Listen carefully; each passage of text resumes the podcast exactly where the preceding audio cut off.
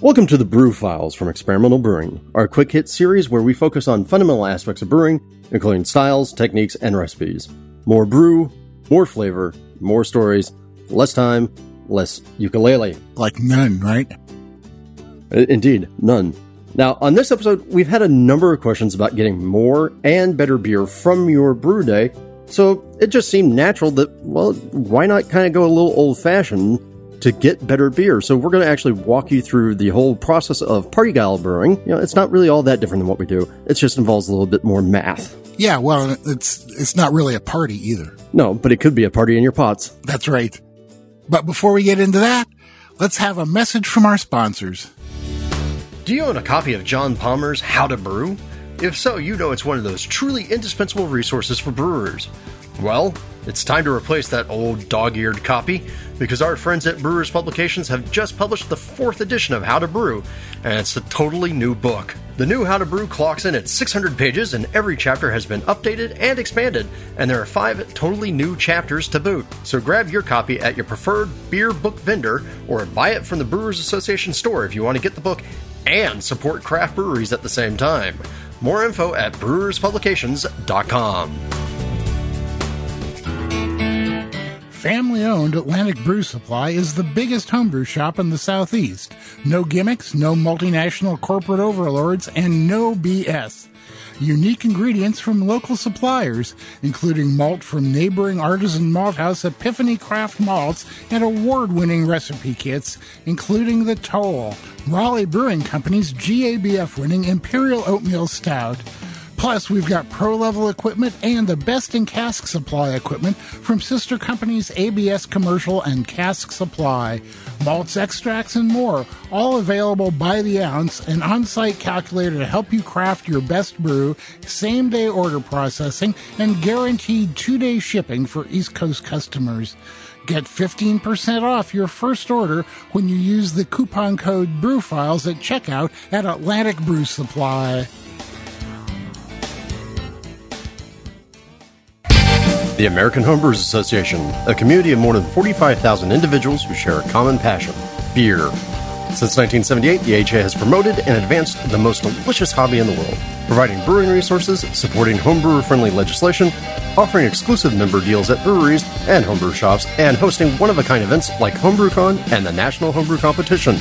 Join your beer loving peers at homebrewersassociation.org.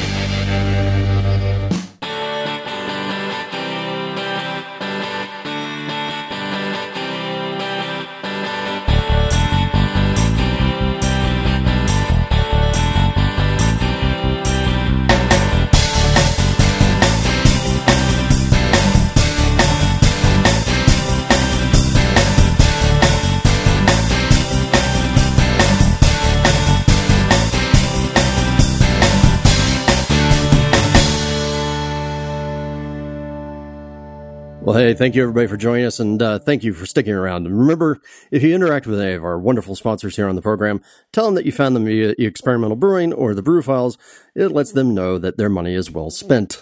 What exactly is Parti-Gyle? What are we talking about here? As brewers, we're used to our processes, our way of brewing, and, and we kind of almost come into this habit of thinking of them as rote things that have come down from on high and been the same throughout all of history and time. Kind of actually hard to get outside of it, which is part of the reason why it's so good to read and listen to other people's processes. You probably have a standard way that you brew. You know, you go, you mix the malt with X amount of hot water at X number of degrees Fahrenheit, and then you lauter, you sparge, and you pull it all together into a single kettle for the boil. It hasn't always been that way. And we're going to walk you through a little bit of clever math and a bit of tweaking to your process so that you can use the old, uh, an old fashioned process to get more beer from a single brew day. I think first we got to start with a little bit of history. And we'll start a little bit with mashing. Now, we're used to thinking of the sort of big combination mash tuns, right? You know, the mash lauter tuns that we see in every brewery. Denny, have you seen any place recently that has separate lauter tuns? Uh, not many. I've, uh, in the last probably five years, I've run across like one or two places that did, uh, against the maybe, you know, hundreds that don't. And now this combination mash lauter tun thing is a relatively new thing. Uh, in many places, you know, the systems, particularly over in Europe and say in Belgium, you still see a lot of systems that are set up as kind of a four vessel idea. And, you know, the four vessels are, of course, your HLT, your boil kettle, your mash tun, and then a separate lauter tun. So you take the, the mash out of the mash tun into the lauter tun, and then you separate there and pump it over to the boil kettle. Some places actually still do a three vessel system where they actually pump the mash out of the mash tun, clean the mash tun while they're lautering, and then that becomes the boiler. Yeah, when we went to the commons, that was the kind of system they had there, huh? In the very, very early days, if we're going all the way back in history, brewers didn't even separate the mash at any point. You know, that, that went into the jar, it fermented, and it went into the jug that you were drinking of. So that's where all that stuff about, you know, straws made of lapis lazuli with filters on the end of them that you see in Sumerian and Babylonian and Egyptian, uh, uh, you know pictures about brewing. That's what the those were there for, right? You know, is to help kind of uh, do some late filtering of grain. Uh, then from there, we move on to other systems where, you know, some of the things that you'll still see today with farmhouse brewing, where you have hollowed out logs filled with hay and, and juniper branches serving as the filter mechanism. You would also see other processes that people would use where uh, basically using big woven baskets. Go drop the mash into the big woven basket, pick it up and let it drain out, right? You know, not all that dissimilar from brewing a bag.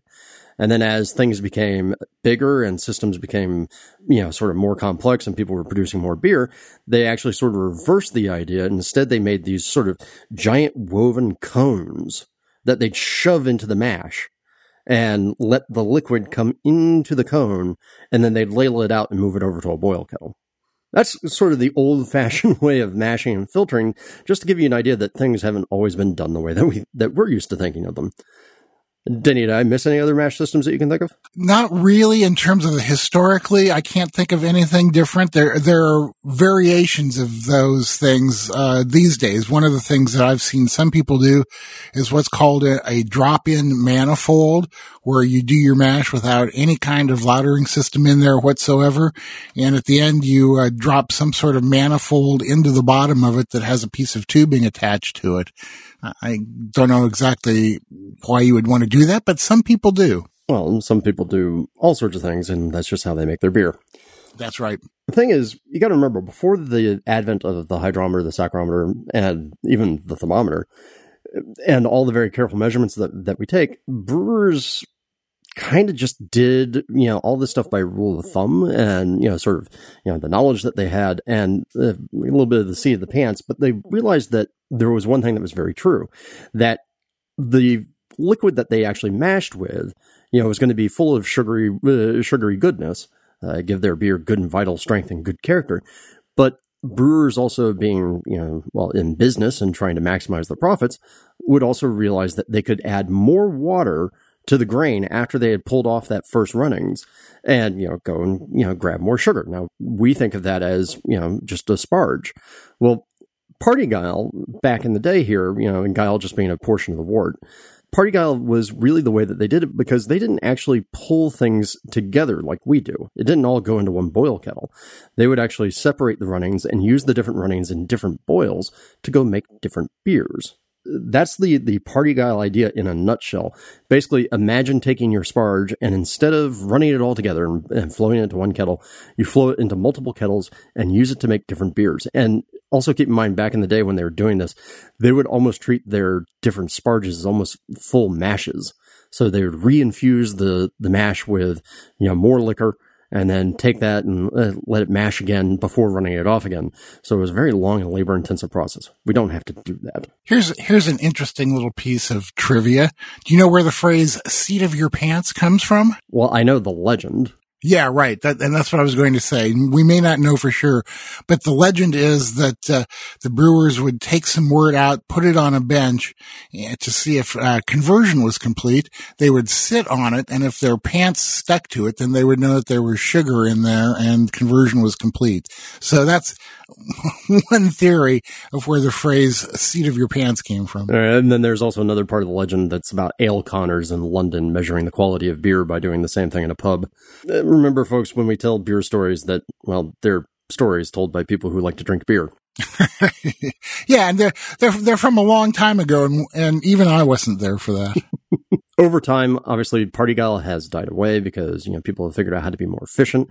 Sparging, remember, was all about efficiencies, uh, trying to you know squeeze every last little penny out of it. And parti-gyle is also very labor intensive, so it's sort of gone the way of the dodo in almost all places. There are still a couple places that do it on the regular, and we'll talk about one of them, probably the big one uh, later in the show. But parti-gyle uh, really did die out, and now everybody does, or almost everybody does, sort of you know your your batch sparge, your fly sparge, your some sort of combination sparge to be able to get one kettle of beer going. Because hey, why not? If it is so labor intensive and kind of weird, why do it? I mean, I think there. I think I have a couple of reasons to do it. Uh, one, I think big beers, you know, your big barley wines and whatnot, they're a lot of fun, but they are kind of wasteful either in terms of energy expenditure, like if you do a big sparge on your barley wine mash, you're going to have to boil for a good long time, or they're also wasteful because uh, hey, you're leaving all that sugar behind. And I know Denny, you've you've done a couple of big beers this way, right? Pretty much the only time I've done parti-gyle was when I was making a, a barley wine in the you know the 100 plus gravity range, and yeah, it, it, it's like you said. Uh, we realize that there's still sugar left there that we could be getting out of there and making something. And when we get to talking about my old stoner barley wine, I'll give you some examples. But that was the main thing. And again, you know, when I've done parti-gyle with people. It's when we've been doing a big beer and I've been brewing with a friend. And so we've got plenty of equipment and that, that really helps a lot. If you can borrow an extra burner and kettle, uh, that will make your parti-gyle life a lot easier. And to me, you know, homebrewers uh, mostly being, well, uh, pecuniously minded, it seems awfully wasteful not to go and grab that second beer if you can. The other reason to do it is because uh, sometimes you feel like a nut and sometimes you don't, and sometimes you just want more variety of beer. And it turns out Parti-Gyle is a great way to get more variety of beer for, you know, one brew day. And we have, uh, there are ways that you can dress up that second beer. The thing that we really want you guys to, to realize as we're talking about Parti-Gyle is no matter what, even though we're giving it a funny name, it really is just a a slight tweak on your batch sparging process or your fly sparging process for that matter, if you're measuring out your runs. And it, what we mean by that is again, instead of combining all your runnings together like we do right now, you're just simply separating them off into different boil pots. It's as easy as that. But now I think the real challenge is trying to figure out exactly what you're going to get so that you don't end up well with sort of an unexpected surprise. Which can be good sometimes, but not so good others the big rule of thumb about all this is two thirds of your sugar will come out in the first third of your total volume of runnings. So two thirds, one third. And what that means, for instance, is if you're going to go and grab 15 gallons of, of wort and bring it over into your kettle, the first five gallons of it is going to have two thirds of the sugar in there. And so once we have that as our rule of thumb, we have a couple of relatively easy ways to figure out just how much gravity we can expect. Now, the first thing that we're going to uh, that we're going to talk about here is how to do the formulation and one thing that you need to keep in mind is when you're looking at doing this, you create a combined mash bill. And what you're trying to do is let's say that you want to have a beer that starts at, you know, say 1096 in your in your first runnings beer, your, your big beer. You want to have it start at 1096 you want to figure out how much grain you have to put in there if you want to get five gallons at 1096 and 10 gallons at, you know, a lower level. Uh, and the way to do it is you would actually formulate a mash bill that comes out together at a 15 gallons at say a 1080. And so fun times for math. Let's dig into it. I will say right now, you will see people talk about doing up to three and sometimes in the historical records, four beers out of your mash. Uh, I don't recommend going to four because that last beer will be awful. And the math for number three is a little bit beyond what I want to talk about today. So we're going to focus on uh, what I think is the most common version of parti-gyle brewing that most people will do around here, which is to either do an even split. So you do two beers at an even split of volume. So five and a half gallons, five and a half gallons for a total of 11 gallons, or the one that we just talked about where you do a one third, two thirds split, where you do, say, five gallons and 10 gallons. Denny, have you ever done any different uh, sizes? Yeah, I do because I don't I don't go through all that math, man. Uh, I was listening to you t- uh, describe that, thinking, well, this is how you know Drew is an engineer. I I do mine a little bit differently. I figure if I'm making a big beer, um, and no sparge, I'm going to get around 55, 60% efficiency out of it. So I just figure my recipe for whatever size I'm going for at that efficiency. Um, you know, like, you know, say that I want to make the old stoner. I say I'm looking for a, a 100 gravity and I want to get, say, 12 gallons at 60% efficiency. So I just figure the recipe like that.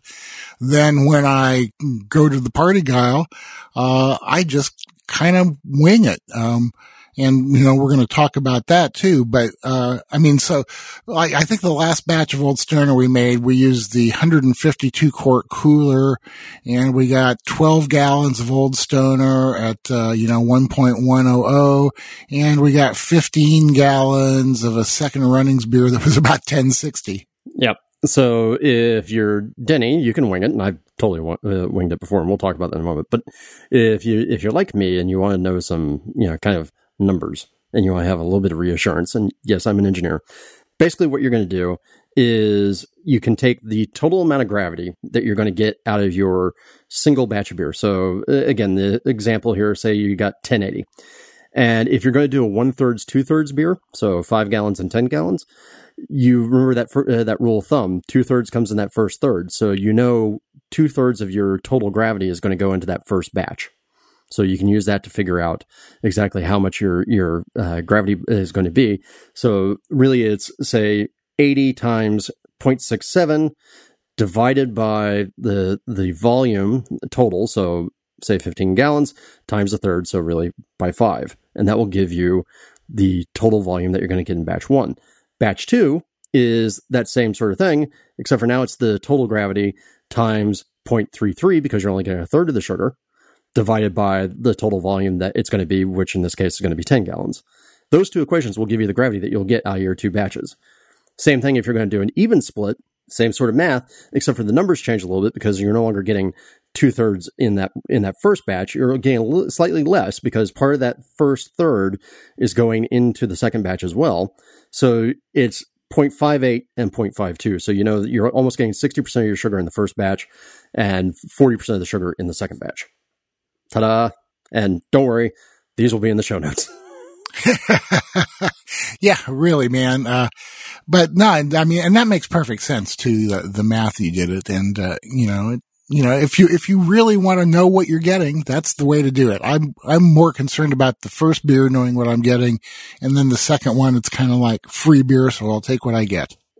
I've done, I've done that plenty of times. So uh, actually, here are the ways that I usually think about doing parti-gyle. It's you can either figure out just exactly how much malt you can go cram into your mash tun and see what that gets you in terms of your your gravity. And then once you know how much gravity you'll be able to get, then you'll be able to do this calculation and know that batch one will come out to XYZ gravity, batch two will come out to, you know, ABC. And, you know, that's a, that's a great one. Uh, Denny, I think you said you were using a 158 quart cooler. 100, yeah, 152 quart cooler. We put 72 pounds of grain into it at a uh, quart and a quarter per gallon or per pound. You know how much grain you can get into that thing and you can figure out what sort of beast you're going to get. That's one way. Uh, you can do kind of what Denny was doing, which is, you know, decide what you want your big beer gravity to be and then use that to calculate your grain bill and go from there. Uh, and there's actually a, a same sort of equation. Math is fun. Know, in order to figure out what the what the total gravity needs to be of your your combined batch, it's basically take the target gravity points that you want. So again, say you want your beer at 1096, so 96 times the target volume. So again, five and a half gallons, for instance. And then if I want this thing, and then you're going to divide it by the total volume times whatever that first cut factor is. So 0.58 for an even split or 0.67 for a one thirds, two thirds split. And that will, t- that that little equation right there will tell you based on what you want your first gravity to be, how much uh, gravity points you need to have in overall in the combined bill. And, and let's just point out that this is, uh, you know, approximate. You're not going to get exactly what your calculations tell you. So don't, don't freak out. Don't worry about it. Just, well, because your, you know, your efficiency, you'll be in the your ballpark. efficiency gets a little screwy. Sure, with a with a big beer, your efficiency is going to be weird, and you know, and and it's all estimation, but you'll be in the ballpark. You'll be close. And then, of course, the final way that you can do this is exactly what Denny does and wing it, baby. Wing it. Uh, any other thoughts about figuring out how you how you get the beer that you want? No, you know, I, I think that you pretty much covered it really well there, man. Uh, just remember, you're going to be getting two thirds of your gravity, uh, at the beginning for your first batch, uh, two thirds of the total gravity of, that's available from the grain you have. So, you know, just figure that and then go for it. Let's go through the actual process. This is simple. The calculation is the hard part. The process is the easy part. Right. Because if you can batch sparge, you're already parti-gyling all you got to do is instead of you know taking the the second batch sparge into the same kettle, you go and you direct it into another one. Ta-da! And and this may be a, a good place to point out that you know when you batch sparge, you can do that on any gravity beer.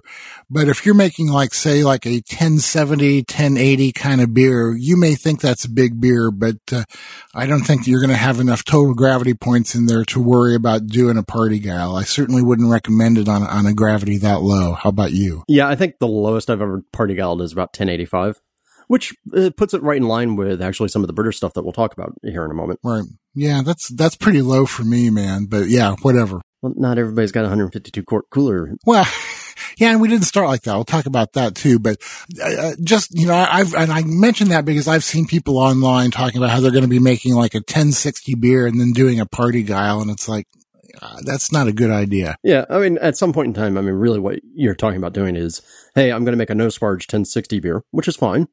Your first your first batch is going to be fine.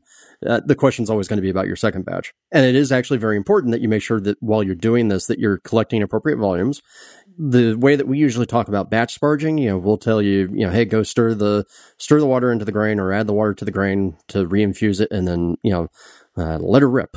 Traditionally speaking, with parti-gyle brewing, you would also let that mash sit for a little while longer and let it sort of infuse and soak in again. I don't. I know. Um, that's the reason why I said traditionally. Yeah, there's no there's no reason to do that. You know, um, if you if you stir that water in there, then the sugar is going to be in solution, and you're not going to gain anything more by letting it sit. There's no more conversion to be done unless you cap with, uh, you know, unconverted malts. That gets us into some of the other pieces.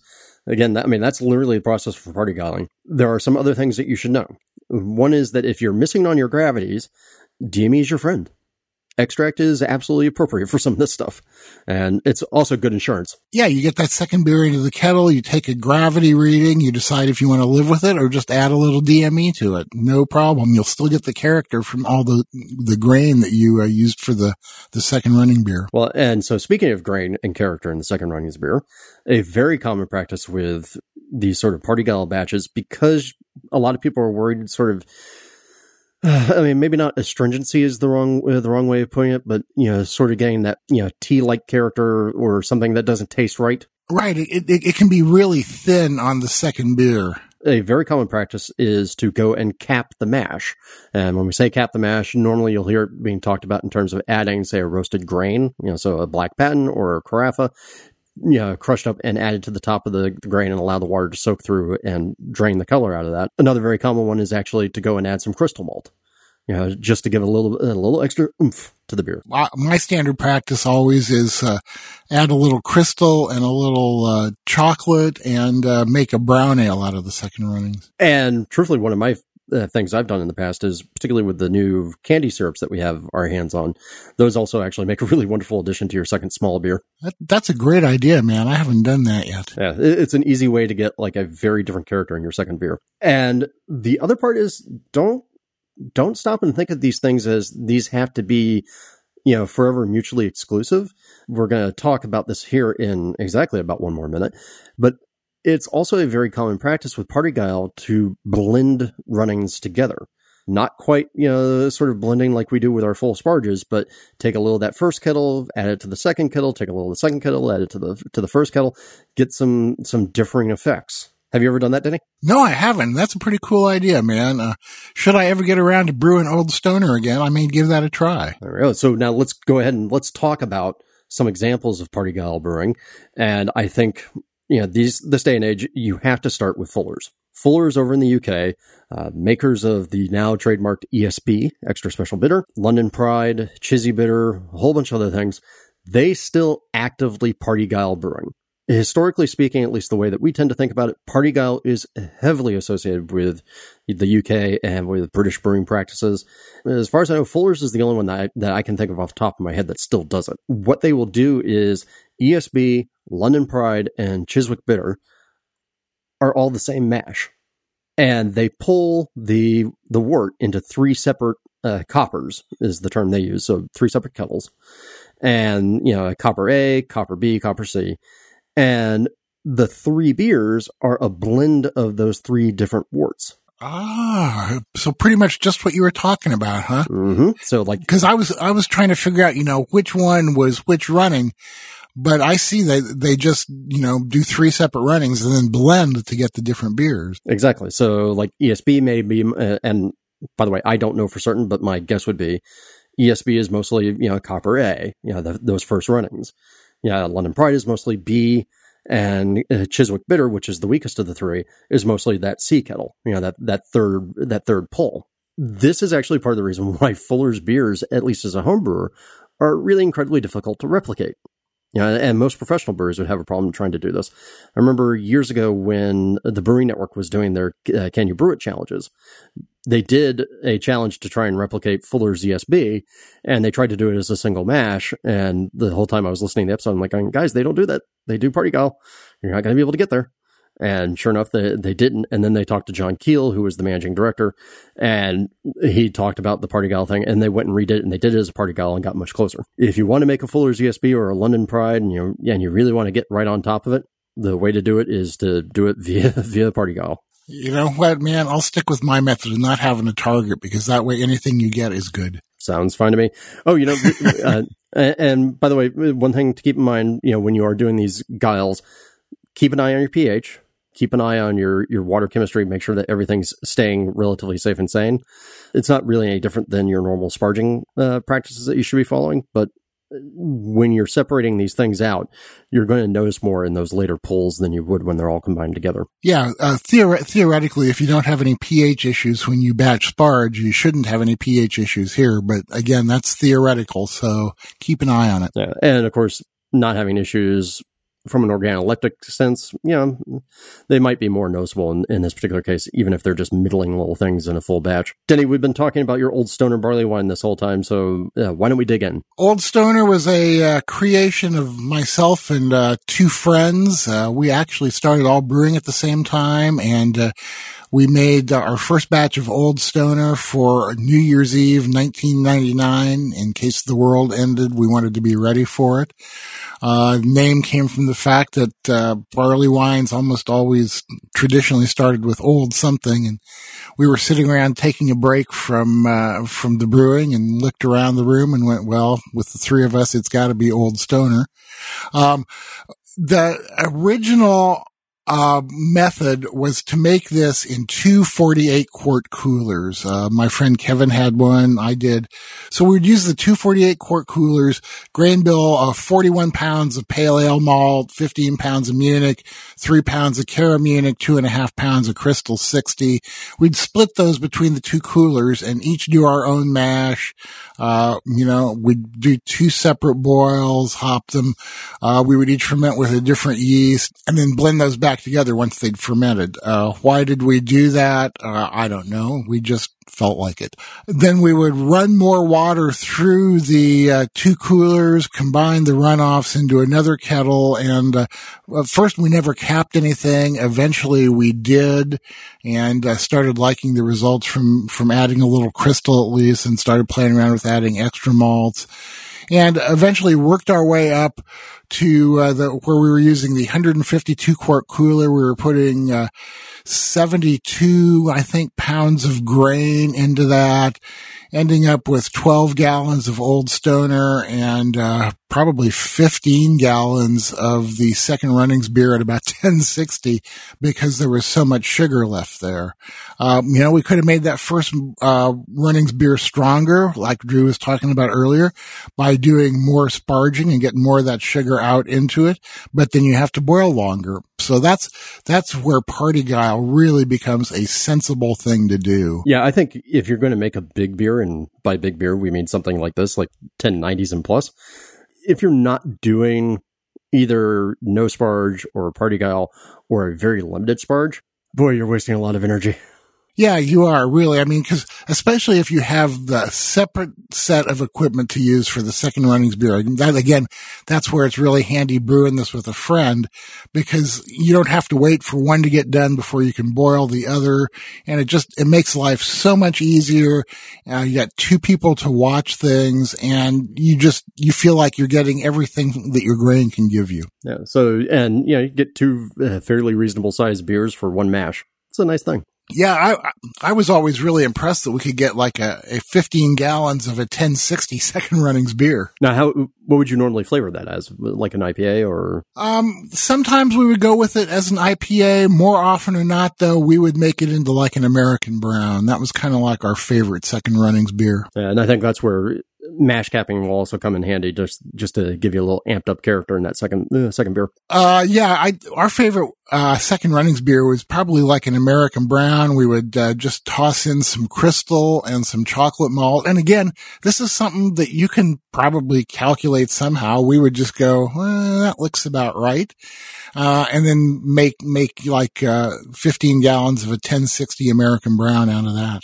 Indeed. And so the example that I've done, I've done this with my Falcon's Claws in the past, and I've ended up making things like uh, Belgian doubles out of the other side of it, or a Schwarzbier, which of course was funny because I usually use a Schwarzbier to grow up the yeast for the Falcon's Claws. But hey, whatever. It's sort of recursive. Yeah, really, man. It's the circle of beer. Now, my favorite that, I, that I've ever did was, uh, oddly enough, a barley wine, go figure, and an IPA and I, I called it uh, "Party in My Pots" uh, barley wine.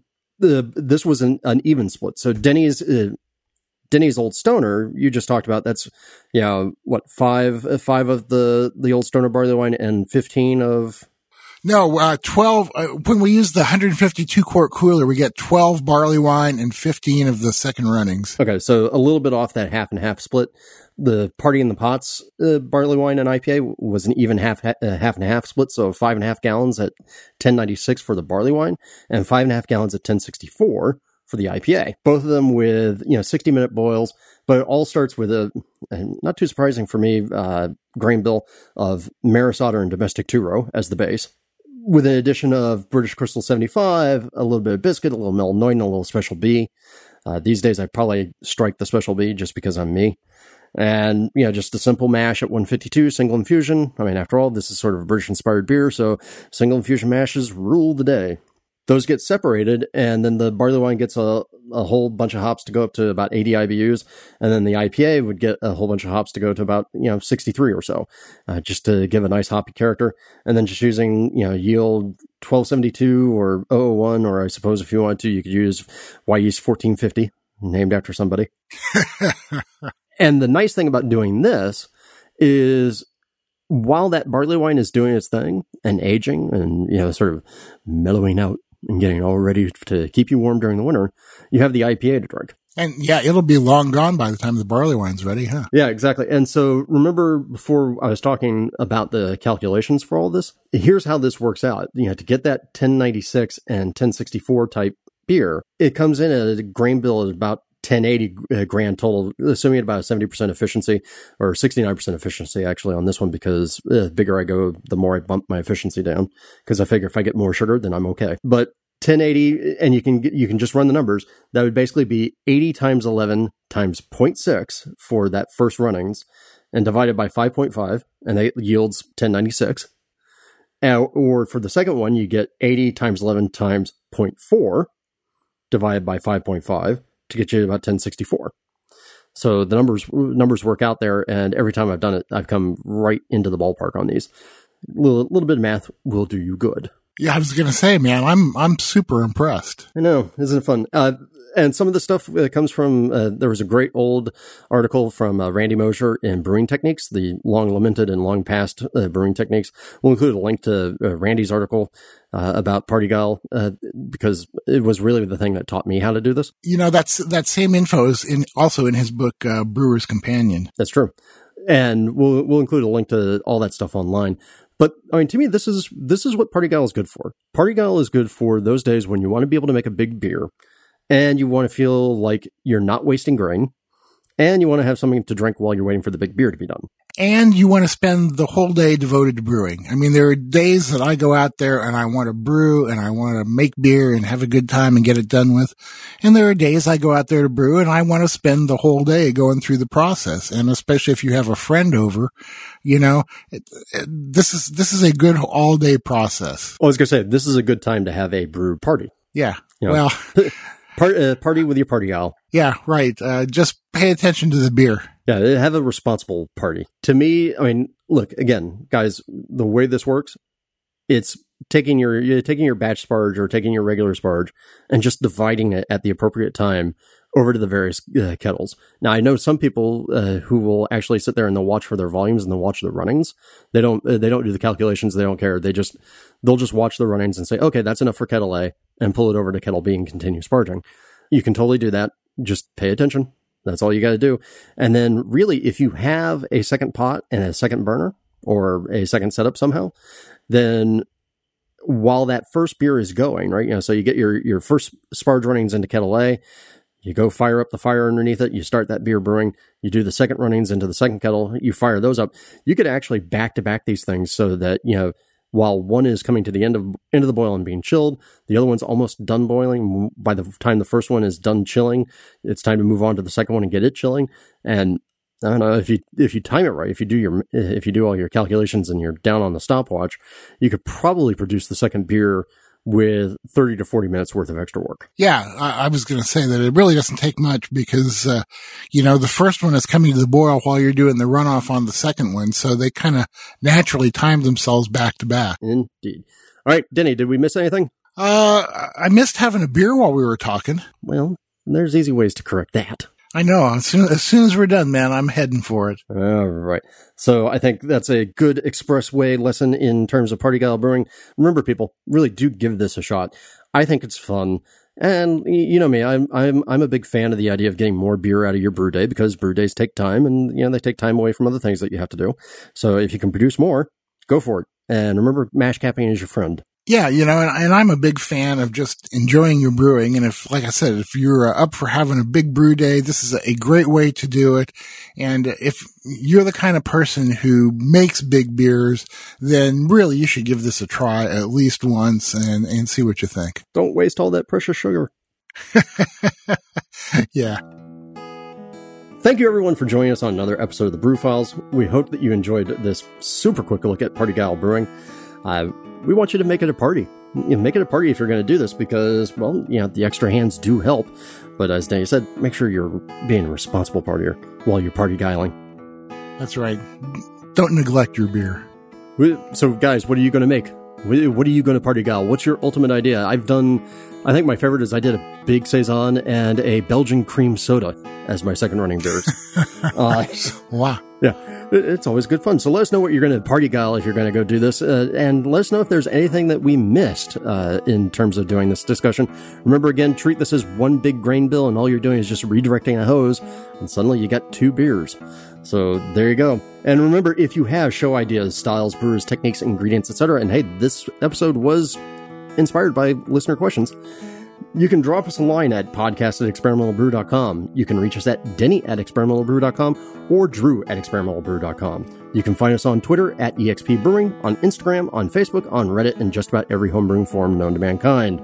Don't forget, you can support the podcast by leaving us a review on Apple Podcasts, click the Amazon, AHA, or BYO links on the website, and by going to Patreon and pledging a buck or two or more to our charitable cause, which for this part of the year is Our, uh, our charitable cause for this part of the year is Nowzad. They're, they're a great organization in Afghanistan, helping veterans uh, take care of the animals that they find there, helping them bring them home with them. Uh, we'll post a link to them so you can go read about it yourself. It's a wonderful cause, and we hope that uh, you'll click on that Patreon link and donate a few bucks to help out. Yeah, remember, dogs.